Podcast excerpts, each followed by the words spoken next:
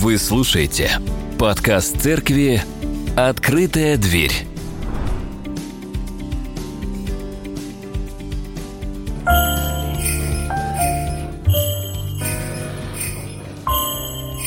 Мы любим слушать э, истории, мы не любим их рассказывать, но мы любим их слушать. И вот однажды я слушал историю о том, как прожили долгую-долгую жизнь э, мужчина и женщина, уже очень долгую жизнь.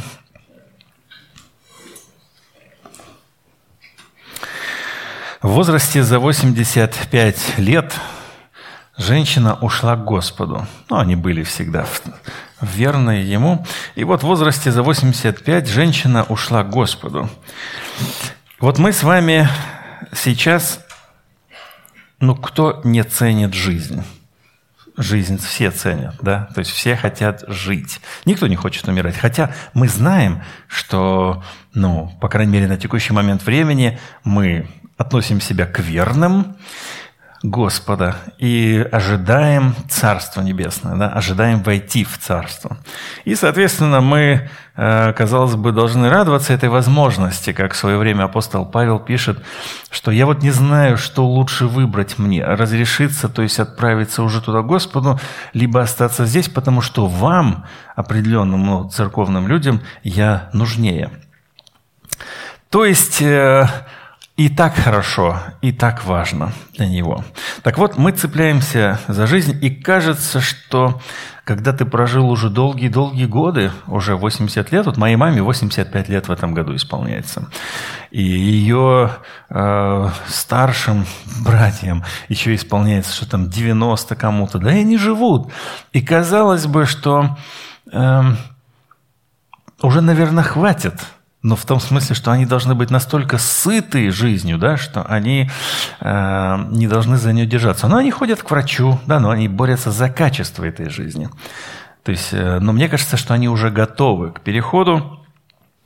Но так или иначе, мы знаем, что э, люди цепляются. Вот у меня был один друг-одноклассник, к сожалению, вот мы с ним вместе покаялись в церкви, и он покаялся после убийства Ему пришлось, я его пригласил помочь мне забить свинью, и он ее убил. И он, когда ее убил, он был в страхе от того, что, ну, вы знаете, что свинью, когда убиваешь, можно, э, она может копытом тебе и твое брюхо вспороть, так-то если. И вот он в таком страхе, что она сейчас может и вырваться, и страшные вещи сделать со мной, начал ее бить ножом. И ударил что-то там больше десятка или полутора раз. То есть, и он вот и он пережил это жуткое состояние вот этого вот адского убиения. А, и потом он мне рассказывал, ты понимаешь, это же как в человеческое тело.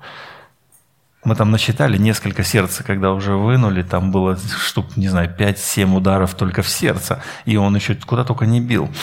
И после этого у нас вечером была молодежная встреча, я уже был в церкви, он еще нет, и мы пришли на встречу и пели в кругу, и вы знаете, он упал на колени – и просил прощения с таким, так горячо и с такими слезами. То есть это было его искреннее покаяние. Но потом, может быть, спустя 10 лет, а то и 15 лет, он опустился обратно в, в прежнюю свою жизнь, стал выпивать очень хорошо, курить начал, э, ну, в общем, жить обычной жизнью, и не только в этом смысле.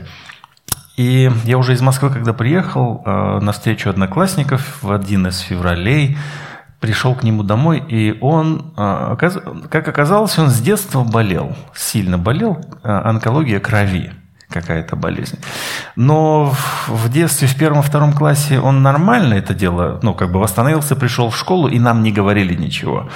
Типа, он болел, проезжал в больнице, все такое. Но он всегда был слабее, все. Хотя потом он вырос, был крепкий, ну, нормальный, обычный парень. И вот произошло обострение, я пришел к нему домой, и вы знаете, он уже горит. Он практически горит, и, и уже, наверное, на 95% он уже, ну, уже отходит.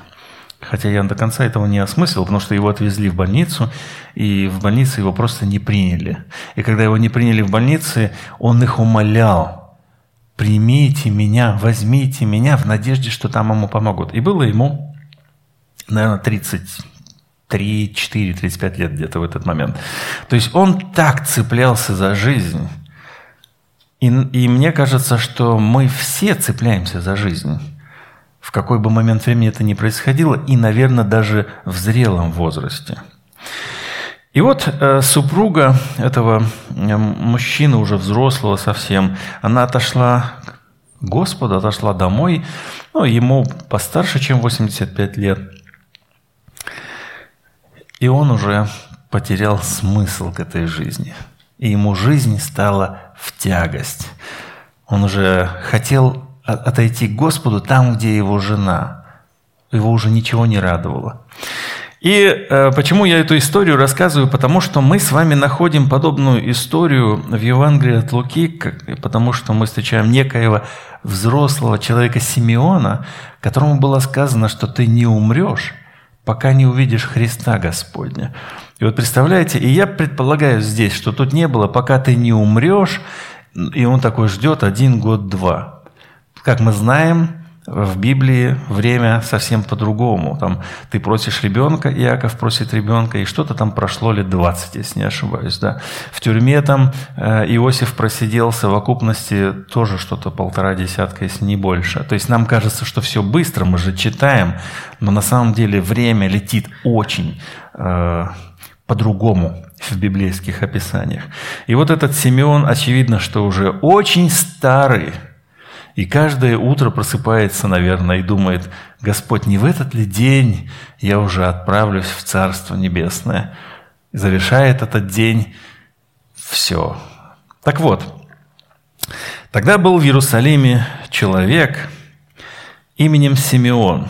Он был муж праведный, и благочестивый, чающий, чающий утешение Израилева. И Дух Святый был на нем. Ему было предсказано Духом Святым, что он не увидит смерти, доколе не увидит Христа Господня. И пришел он по вдохновению в храм, и когда родители принесли младенца Иисуса, чтобы совершить над ним законный обряд – он взял его на руки, благословил Бога и сказал, «Ныне отпускаешь раба твоего, владыка, по слову твоему с миром». Ибо видели очи мое спасение Твое, которое Ты уготовал пред лицом всех народов, свет просвещению язычников и славу народа Твоего Израиля». Иосиф же и матери его дивились сказанному о нем,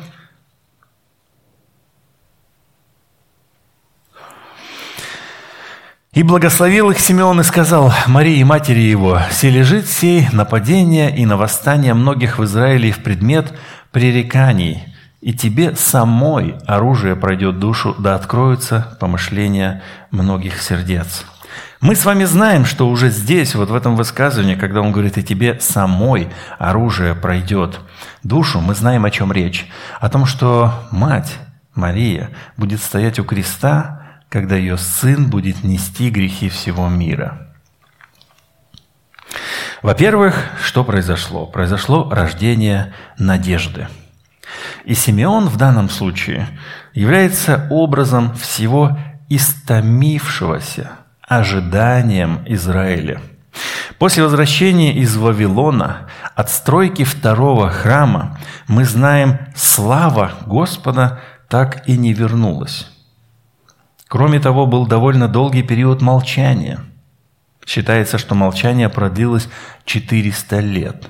Бог молчал, народ знал, что его среди Израиля нет, в храме его нет, но придет Мессия и совершит важное дело.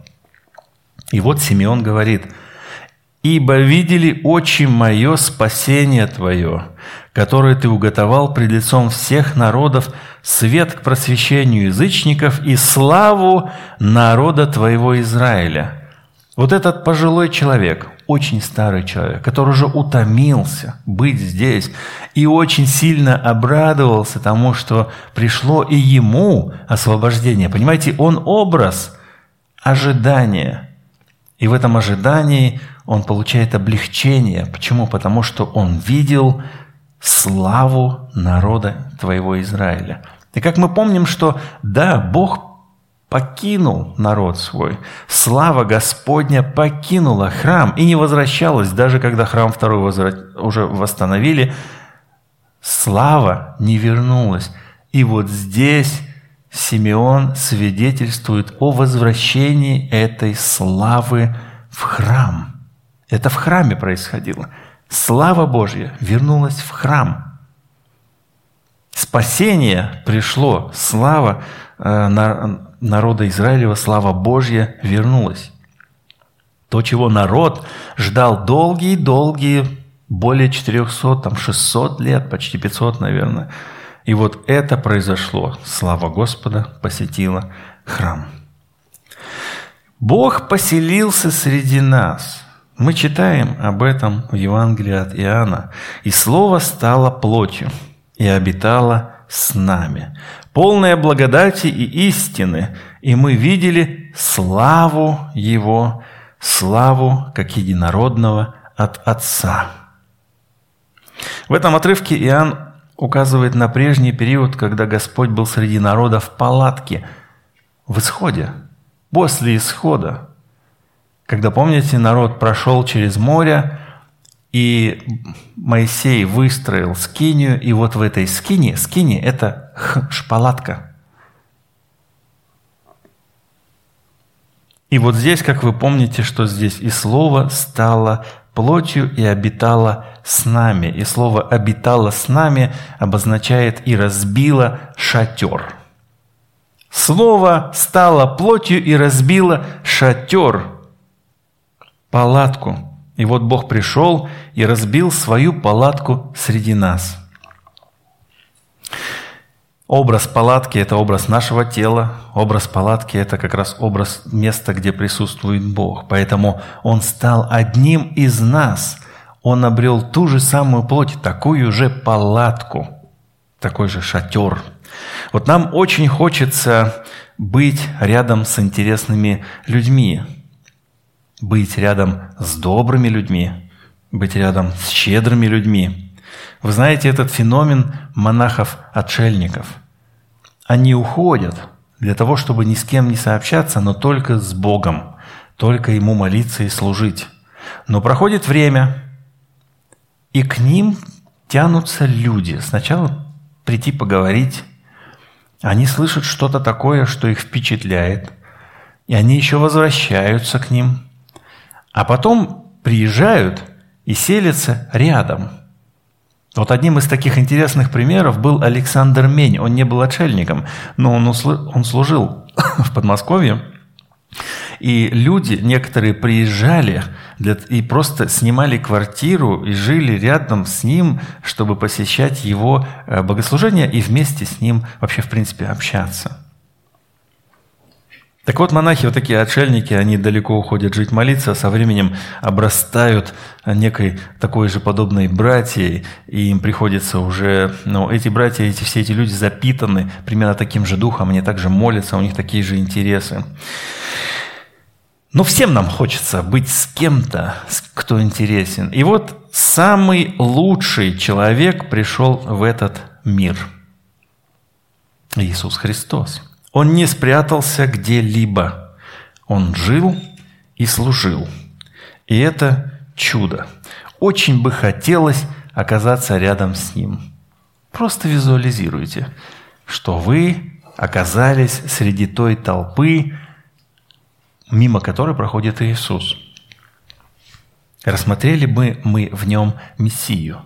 Мы сейчас с вами читаем и говорим, а Симеон рассмотрел в нем Мессию – он увидел славу народа Израилева, славу Божью. Но мы также с вами знаем, что многие люди не рассмотрели в нем Мессию.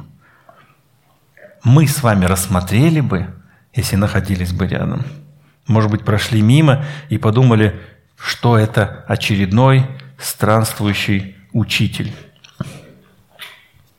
Их много. В Израиле их было много. Тех, кто странствует, учит, и, и вот еще один – и вот благая, конечно же, весть для всех нас, что сегодня Он по-прежнему с нами. Духом Своим Он с нами. Как он сказал, «И се» или «И вот я с вами во все дни до скончания века». Это последние стихи Евангелия от Матфея. Вернемся к Симеону. «Ибо видели очи мое спасение Твое». Старец Симеон имел на себе Духа Святого, как мы читаем, и ожидал Царство Небесное, поэтому он был в состоянии увидеть спасение. Ведь духовные вещи, подобного рода вещи, как народ, многие народ не рассмотрел в Иисусе Мессию, просто проходили мимо. И вот Симеон рассмотрел, потому что он был особенный, на нем был Дух Святой. Так вот, каждый сегодня, кто принимает Бога в свое сердце, кто проходит через водное крещение, обретает Духа Святого. И таких я знаю здесь среди вас довольно-таки много. Подавляющее большинство. И сейчас мы способны рассмотреть славу, способны рассмотреть спасение. Симеон видел спасение – Остальные видели просто ребенка. Чуть ранее в Евангелии от Луки мы читаем слова ангела. «Ибо ныне родился вам в городе Давыдовом Спаситель, который есть Христос Господь». Такое заявление ангелов побуждает нас к тому, чтобы понять, а что это значит – исследовать этот вопрос. Родился Спаситель. Что это значит? Что значит Спаситель в сегодняшней реальности? Народ, который, среди которого родился Иисус, ждал избавления в лице нового правителя, царя из потомства Давида.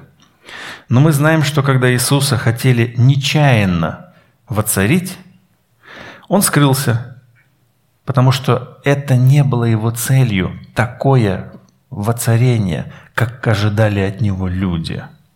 А что тогда? Что за спасение? Вот. Апостол Павел пишет, «Ибо не знавшего греха Он сделал для нас жертву за грех, чтобы мы в нем сделались праведными перед Богом». Здесь мы должны вернуться опять же к образу исхода. Вы помните, что губитель не зашел в те дома, которые были отмечены кровью. Были люди, которые этого не сделали. Но евреи, верные, правильно понимающие, они отметили.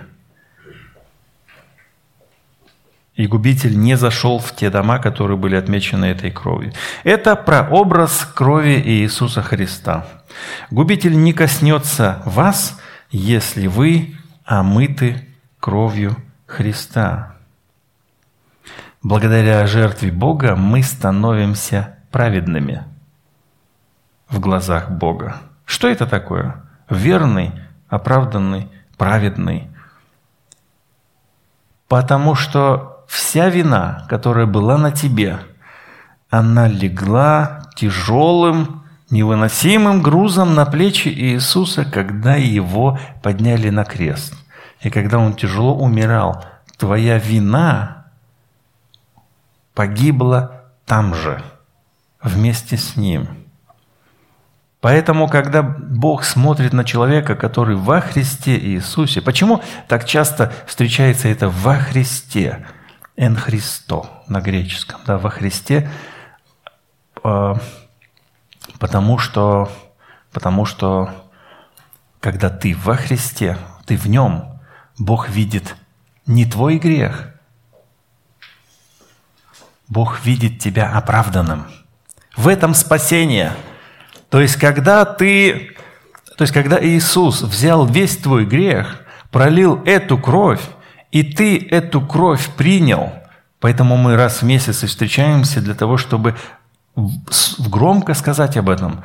Эта кровь пролилась за меня, и мы пьем вино. Это тело было ломимо за меня, и мы едим этот хлеб вместе с семьей, церковью.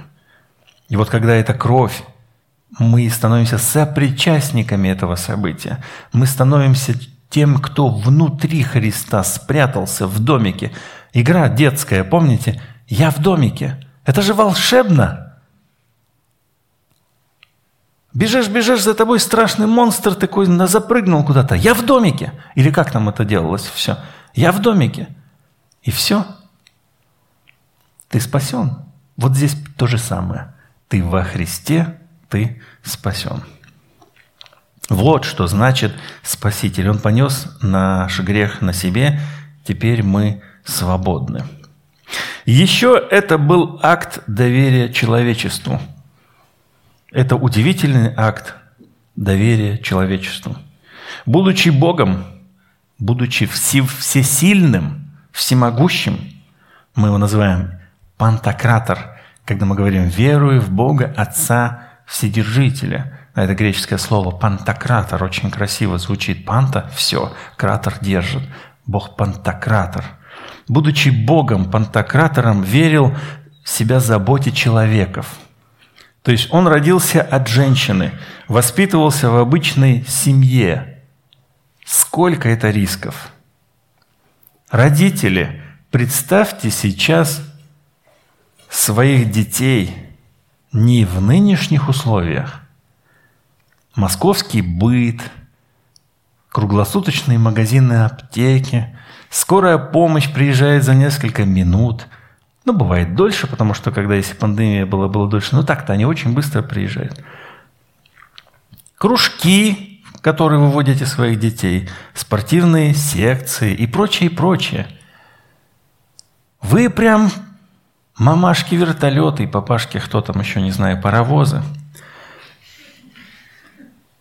И можно было бы назвать это царской, э, царскими условиями, когда, когда если бы Иисус родился в доме Ирода, там было бы все. Нянечки, служанки, вот эти все репетиторы, все-все-все было бы. Но Иисус родился в обычной семье у очень молодой мамы. Очень молодая мама допускает очень много ошибок, как мы знаем. Мы знаем, я точно знаю, потому что он, мы родили ребенка, когда моей жене только исполнилось 19 лет – и после этого сейчас мы воспитываем уже пятого и шестого, и мы понимаем, что пятый и шестой ребенок воспитывается совсем по-другому. Если бы Петя к нам попал 20 лет назад, мы бы не вывезли, и он бы не вывез. Понимаете, да? И вот Бог попадает к мамочке очень молодой, в очень сомнительные обстоятельства, когда еще и Иосиф мог бы ее оставить, в принципе – сказать, что это такое. Извините, я ухожу. Сколько сейчас таких примеров? Я устал, я ухожу. Раз, и мужчина ушел куда-то, к другой женщине, или вообще просто в никуда. Примеров масса. Я э, по данному случаю вспоминаю переезд свой в Москву вообще. Это был 2008 год. Мы жили в Краснодаре, мы жили в э, городке, очень хороший такой городок, где был университет, я работал в христианском университете, эти хорошие коттеджи, у нас всегда было три комнаты, а, в этом коттедже было чистые три комнаты, кондиционеры, рядом школа, а, он, все было ограждено забором, чистенько. Дети всегда играли, как, вы знаете, вот в этом э, каком-то гетто, да, христианском гетто. И все было чудесно и хорошо. И тут э, мы решили поменять нашу жизнь, решили переехать. И, конечно, чтобы в Москве закрепиться, нужно было бы сначала где-то пожить. А пожить можно было только в Куровское, это э, бывшая деревня, чуть-чуть выросшая уже в город. Вот, и там жила мама Марины, э, и сестра с мужем, и еще две сестры. И еще один мальчик. Ну, короче, их там много. Да. И вот мы нам помогал Саша, и, по-моему, Наташа, ты тоже ехала с нами, да? Вот мы приехали. Э, это сейчас сестра моей жены выстроила двухэтажный дом уже вместе с мужем. Но тогда это было маленькое дерев... Э, деревянный построечка, в которой они жили со своей дочерью. И вот мы приехали туда, но мы приехали не туда. Мы приехали в э, двухэтажный дом э, старых железнодорожников, где нету воды, по сути. Нет, вода есть, но нету нормальной канализации, ничего нет. И там, собственно, был э, вы знаете, что сестра Марина, она наркоманка, и там был наркоманский притон, собственно говоря. Все, кому не лень, все там находились. И вот я приезжаю со своими, вот мы вещи оставляем, и я иду с Мариной вот в тот дом, в то место, и дети, вот Веронике было тогда 6 лет, ну, как Машенька маленькая, да? А, 3 года ей даже был, то есть вообще ребенок какой-то маленький, да.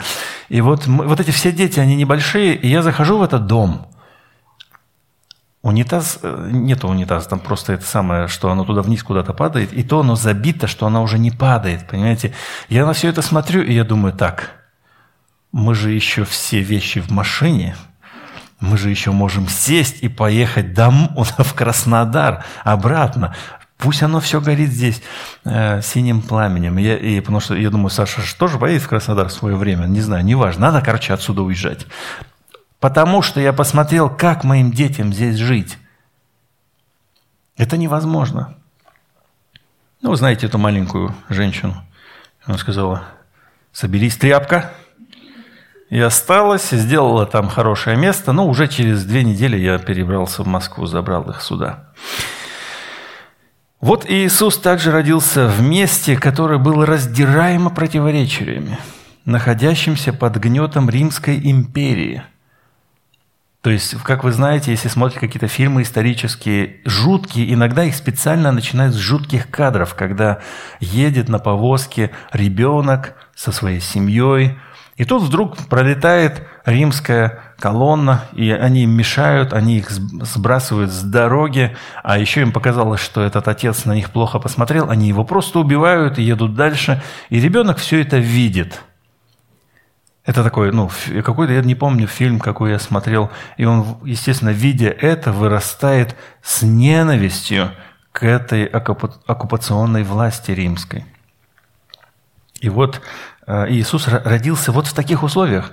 В любой момент могли Иосифа точно так же просто зарубить мечом Самого Иисуса могли принудить идти а, в одно поприще или два поприща. Знаете, когда ты крепенький, да, или просто проходишь, как, помните, э, Симон, кириньянин, да, который шел с пахоты своей. И тут Иисус несет крест, не справляется. И тогда ему говорят, а ну-ка стоять, здоровый мужик, иди сюда, понесешь его крест. И он понес. Он шел домой, а ему заставили нести крест. Вот об этом Иисус, когда говорит, когда тебя заставляют нести одно один отрезок. Иди два. Это отдельная тема, об этом мы когда-нибудь еще поговорим. И вот Иисус рождается вот в таких вот условиях. Мы часто говорим о том, что Он родился в хлеву, и на этом акцентируем свое внимание. Ему не нашлось места в гостинице. Ай-яй-яй. Его положили в кормушку для скота. Ой-ой-ой, вы что только подумайте – так а вы только подумайте, что было потом. В каких, вот вы, мамочки, папочки, подумайте, в каких условиях он жил потом. Ведь буквально сразу же им пришлось убегать от Ирода в Египет. Практически сразу же. Собрали вещи и погнали. Если вы сейчас соберетесь поехать в Египет, что вы сделаете? Ну, купите билет на самолет, арендуете себе там отель ну и с детьми там поедете, вот как наши сейчас убегающие многие, да, которые сдернули там в Грузию, в Турцию и живут, сняли же квартиры как-то, да, есть на что. За ними, правда, никто не гонится, кроме фантазии. Но они все это сделали, и а кому приехал Иосиф в Египет? Мы можем предположить, что к диаспоре в Египте все-таки евреи оставались еще со времен, с далеких времен. Но тем не менее – мужчина с молодой женщиной и ребенком в чужой стране. После возвращения из Египта они вернулись, ну, в такую же практически страну. Ничего не изменилось. Она была под гнетом Римской империи. И вот только что родившегося Иисуса приносят в храм, и его берет на руки, его берет на руки какой-то старик – А если бы он уронил? Он же ж уже ветхий днями. Понимаете? Все это говорит нам о том, что Бог желает соработничества.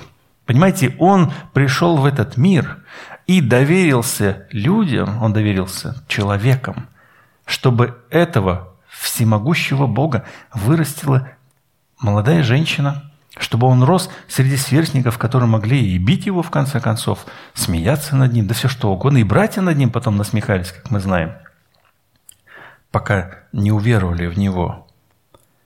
Он сотворил человека по своему образу и подобию, и человек изначально был призван быть соработником у Бога. И вот этот акт – а, воплощение Иисуса Христа – это яркий акт соработничества Бога с человеком. Сегодня каждый из нас выступает соработником Бога в установлении, распространении Царства Небесного. Что же делать? Младенец родился более двух тысяч лет назад – с одной стороны, это давнишняя история. Остается ли эта история актуальна сегодня? Почему мы празднуем Рождество? Потому что более чем она является актуальной. Но в наших руках сделать его актуальным для нас, для наших близких и для детей. Вот заметьте, что у нас начали произносить слово все чаще и чаще с Рождеством. И вот мы ехали сейчас в церковь, если вы, может быть, тоже ехали на машине, э, на улице Поляны, э, там было написано «С Рождеством Христовым». И я порадовался, потому что Христа не забыли в этом большом плакате рекламном «С Рождеством Христовым». Потому что если мы говорим «с Рождеством», то где имя Иисуса? Ведь если мы не будем указывать на спасение – на источник спасения, то Рождество будет просто одним из многих светских праздников. Просто повеселились. Поэтому мы с вами четыре недели Адвента жили в ожидании сегодняшнего дня. Мы зажигали каждую неделю по одной свече. Каждый день с детьми пели гимн Адвента, читали им истории, создавали эту атмосферу для себя, для детей, для ближних, эту атмосферу ожидания. И вчера мы встречали, скажем так, события Рождества здесь, э, на ужине в рождественский сочельник.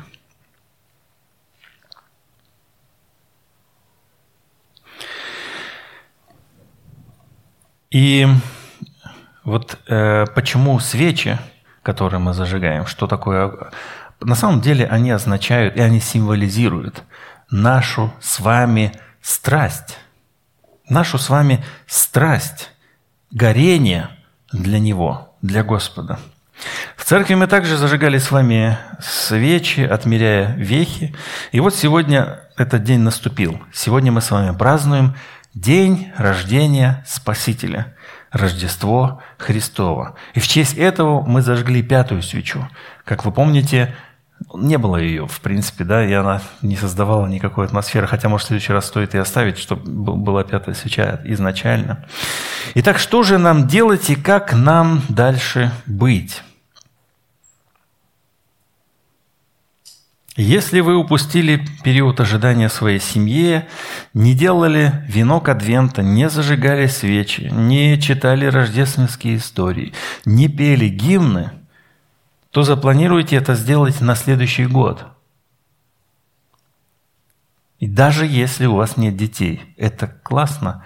Мы уже детей спать положили и сидели, и я читал Марине, и мы просто сидели у свечей. Это было интересно.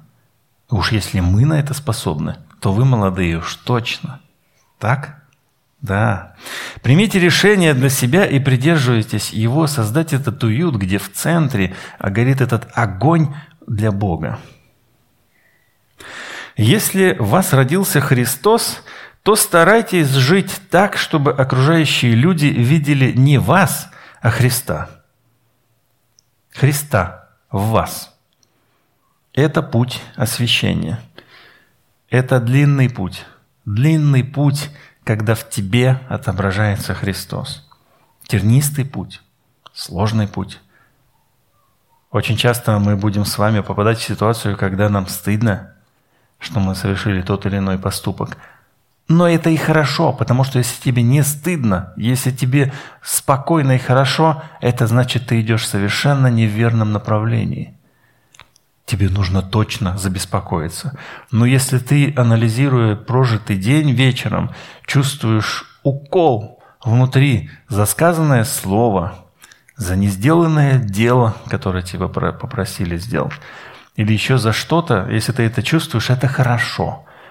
Меняешься, делаешь выводы, становишься более похожим на Иисуса Христа – и когда завершается у тебя очередной день, и ты хочешь вспомнить, что я сделал не так, чтобы попросить прощения, и вдруг тебе вспомнить нечего, ты такой думаешь, правда ли, что ли, жизнь прожил сегодня хорошо?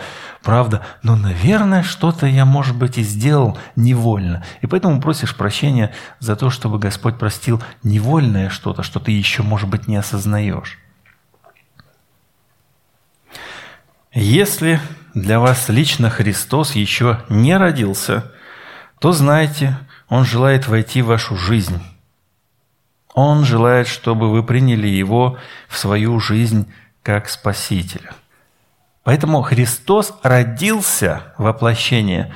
Это прообраз одновременно с тем, как Христос рождается в жизни человека. Поэтому мы говорим это, Христос родился в тебе. Дай ему вырасти. Вот этот путь освящения и называется долгий тернистый путь, когда ты позволяешь все твое внутреннее пространство отдать Богу в правление, и таким образом ты становишься похожим на Него.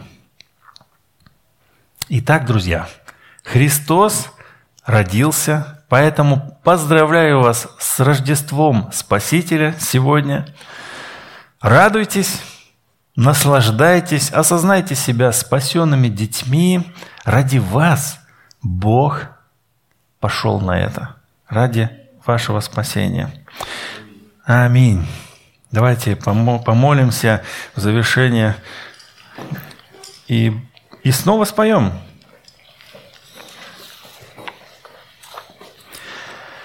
Всемогущий Бог, Ты пришел на землю, стал человеком.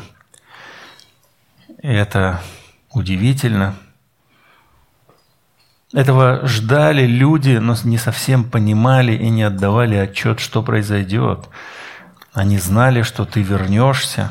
Они знали, что ты будешь править на земле, но они совсем не понимали твоего плана. А твой план был в том, чтобы взять грехи человечества, пригвоздить их ко кресту и оправдать любого верующего в Иисуса Христа. И мы здесь собрались и исповедуем, Боже, благодарность Тебе за то, что Ты родился и совершил этот подвиг, и мы исповедуем Тебя нашим Господом и Спасителем. И благодарны Тебе за это оправдание, дарованное нам даром, только по вере. Благослови нас в предстоящем году жить угодной Тебе жизнью – преображаться в Твой образ, чтобы мы не причиняли Тебе оскорбления, боль, страдания своими неверными делами, мыслями, поступками. Сохрани, Господь, нас в Тебе. Аминь.